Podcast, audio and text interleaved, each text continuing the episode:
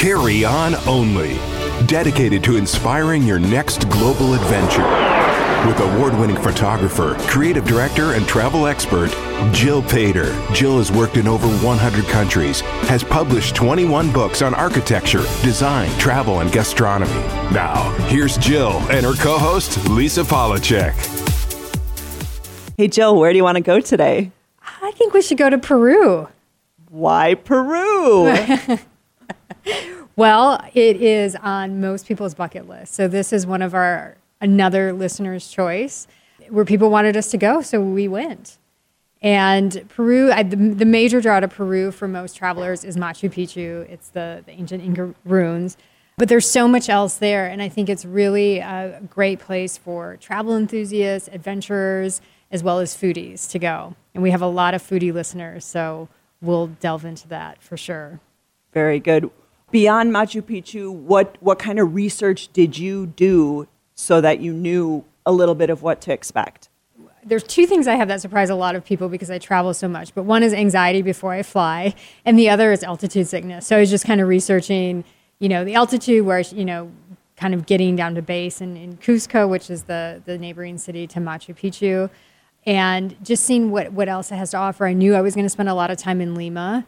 So I, I look through, I find out what's going on in terms of architecture and design, the latest and greatest in hospitality, new places that are being built.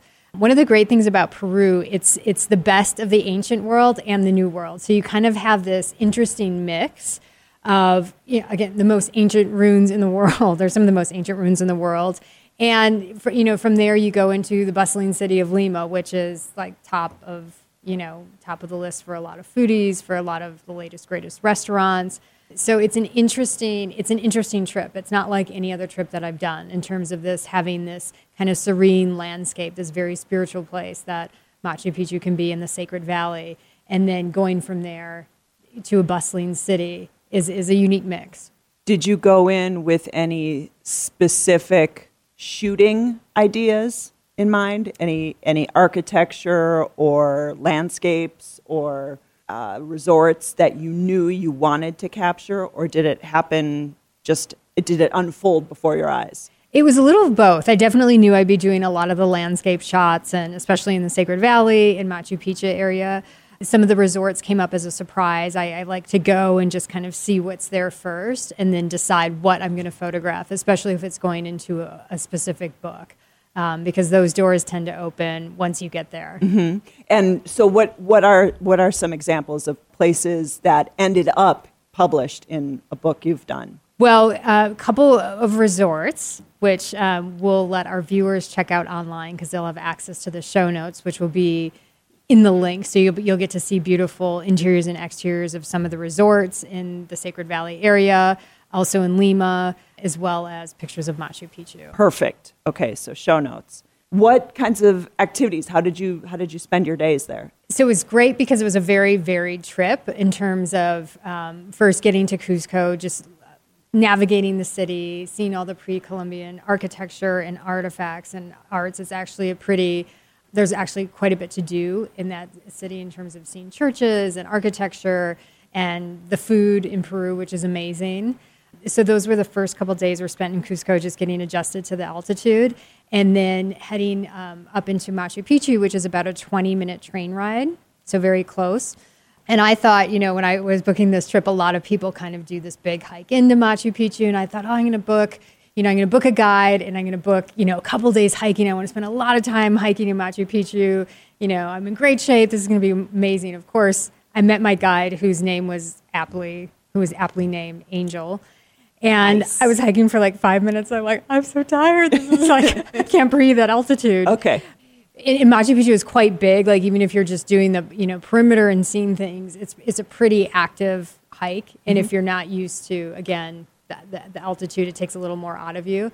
So I booked that. I booked a couple other hikes around as well, which didn't go quite as long as I had intended. Instead of being eight hour hikes, they were probably closer to one and a half.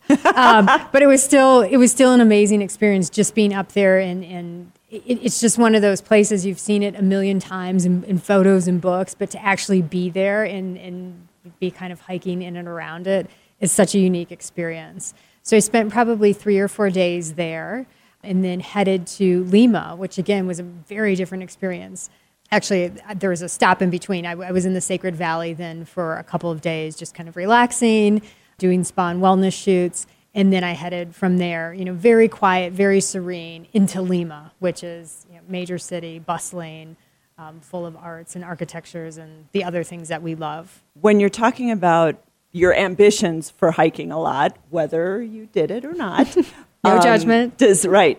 Do you feel as though uh, the ideal traveler should be pretty fit and and flexible and, and ready to hit the trails, or uh, you know, can you be let's say a little more leisurely and um, maybe rely on some more transportation to get where you need to be? You can certainly, there's certainly more leisurely ways to do it. I, I wouldn't recommend booking hikes on top of actually visiting Machu Picchu okay. um, if that's not your that's not your jam.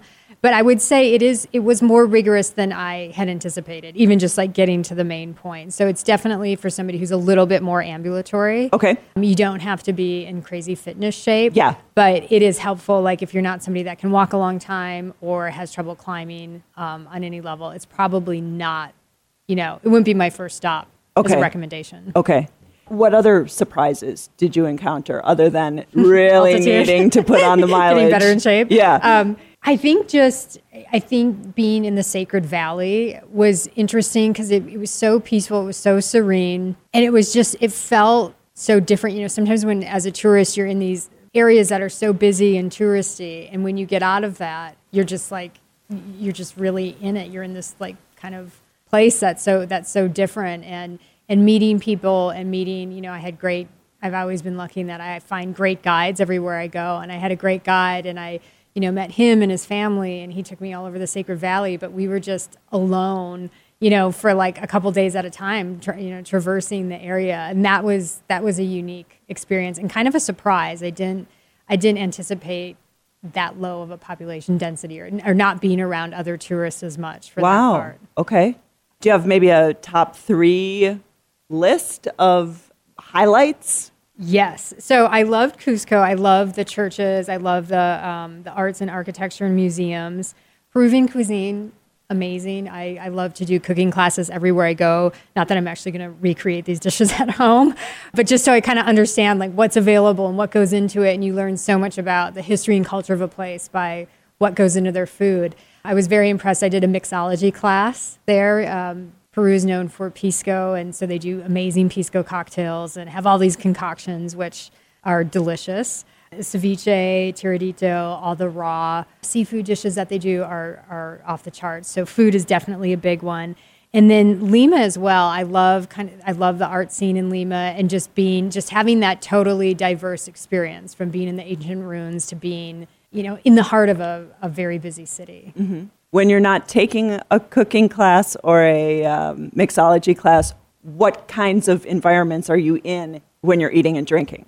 All different. So I try to do a little of everything, like from the street food and markets, which I love, right? So very affordable, budget friendly options, all the way up to I usually research like a couple of the top restaurants and see if I can I can kind of get in. And um, Lima in particular has a few Michelin star restaurants. I love seeing what new chefs are doing creating in the region. So a mix of both. And then obviously, because I photograph luxury, wellness, hospitality, hotels, I'm in those environments as well, relaxing and checking things out. Very good. How are you getting from place to place when you're not on one of your marathon hikes? well, usually a driver. You, you know, driver, inland transportation. So you know short flights between the cities in Peru. For the Sacred Valley, the days I was in the Sacred Valley, I hired a driver to kind of take me around because the places are very you know far apart. And the driver was also a guide, so that works well in terms of uh, of seeing things. And then sometimes too, I, I love when it's available public transportation. Can you arrange transportation for yourself spur of the moment, or do you kind of have to have a game plan for this is what we're doing tomorrow and this is who's taking me? For the most part, I think you can do things relatively spur of a moment. I usually like to have a couple contacts in advance, and especially because Machu Picchu is one of the most visited places in the world. Right. I would book that. I would book your guide for that in advance, as, as far in advance as you can. Okay. Is there an ideal time of year to visit Peru? The best time of year to visit is generally April through October. Okay. And um, how long should somebody commit to being there? That's always a tough question. I I recommend, and I try to be as you know realistic as possible, knowing that you know some people have don't have a lot of vacation time, but I would recommend a minimum of seven days. You probably want longer than that. But if say you're doing Cusco and Machu Picchu, maybe a short trip into Lima, seven days would allow you to kind of scratch the surface of that. Okay. Budget wise, what does it take as far as airfares, transportation while you're there, food, accommodations? Food is relatively reasonable in Peru, unless, of course, you're eating at you know the top restaurants. But budget, just you know, airfare. It depends what city you're flying from. You can find reasonable flights to Lima from most U.S. cities. And then from there, your accommodations really they're a little bit more expensive in Machu Picchu because there are less accommodations. But in Lima, you know, the world's your oyster in terms of if you want to stay at budget accommodations to the top luxury places. So it just really, it really depends on, you know, how you want to travel. Okay. But there are budget options for sure. Available. Okay. I would imagine there are ways of going top notch luxury if you wanted to. Absolutely. Any favorites? there are quite a few in the Sacred Valley, and okay. we have those featured in the online magazine. Perfect. Which you can drool over and hopefully book your trip. Right on. Okay. You are known for traveling with one bag that you can carry on. And in fact, you did an entire book and visited 100 countries by packing only one bag. What's your packing advice for visiting Peru? For Peru, altitude, anytime you're at altitude, it typically means hotter days and cooler nights. So you want a mix of gear and the lightest gear that you can possibly have. So that typically means technical. So having like you know, wool tops or things that you can kind of hike in and then layer. So the lightest amount of clothes that have like the most amount of temperature protection and, and definitely layers for Peru. And it's pretty casual. It's um, Machu Picchu and the hiking area, you know, it's, everyone's pretty casual there. In Lima, if you're going out at night, then you would want to take it up a notch and have evening wear. Right. So you're going to a Michelin starred restaurant and you're going to take down some serious mixology cocktails. Yes. Uh, what are you wearing? Then? You need a right. You need the right outfit for that. Yeah, of course. Yes. I love packing. I like, you know, for my evening wear, I usually have like one or two dresses pair with shoes that are still comfortable because again okay. you're walking through streets and you know you usually take a, a, cab at night or some type of transportation but you still kind of want to walk around and, and see what's in the area. So still having you know dress shoes but things that are very comfortable at the same time. Very good. Well this has been great. As we've said there's a lot of resources that you can see on the uh, show notes and the website. So we hope you'll look at that. That's all the time we have for today. So please just join us again next month when we have our next episode of Carry On Only with Jill Paider. Carry On Only. Thanks for listening to Carry On Only, dedicated to inspiring your next global adventure. Listen to Jill take you around the world in style, live every week right here or 24 7 on demand at starworldwidenetworks.com. Please remember to like, subscribe, and share. For immediate access to Jill's destination guides, blog, and show notes, please visit jillpaider.com and follow her on Instagram at Jill Paider.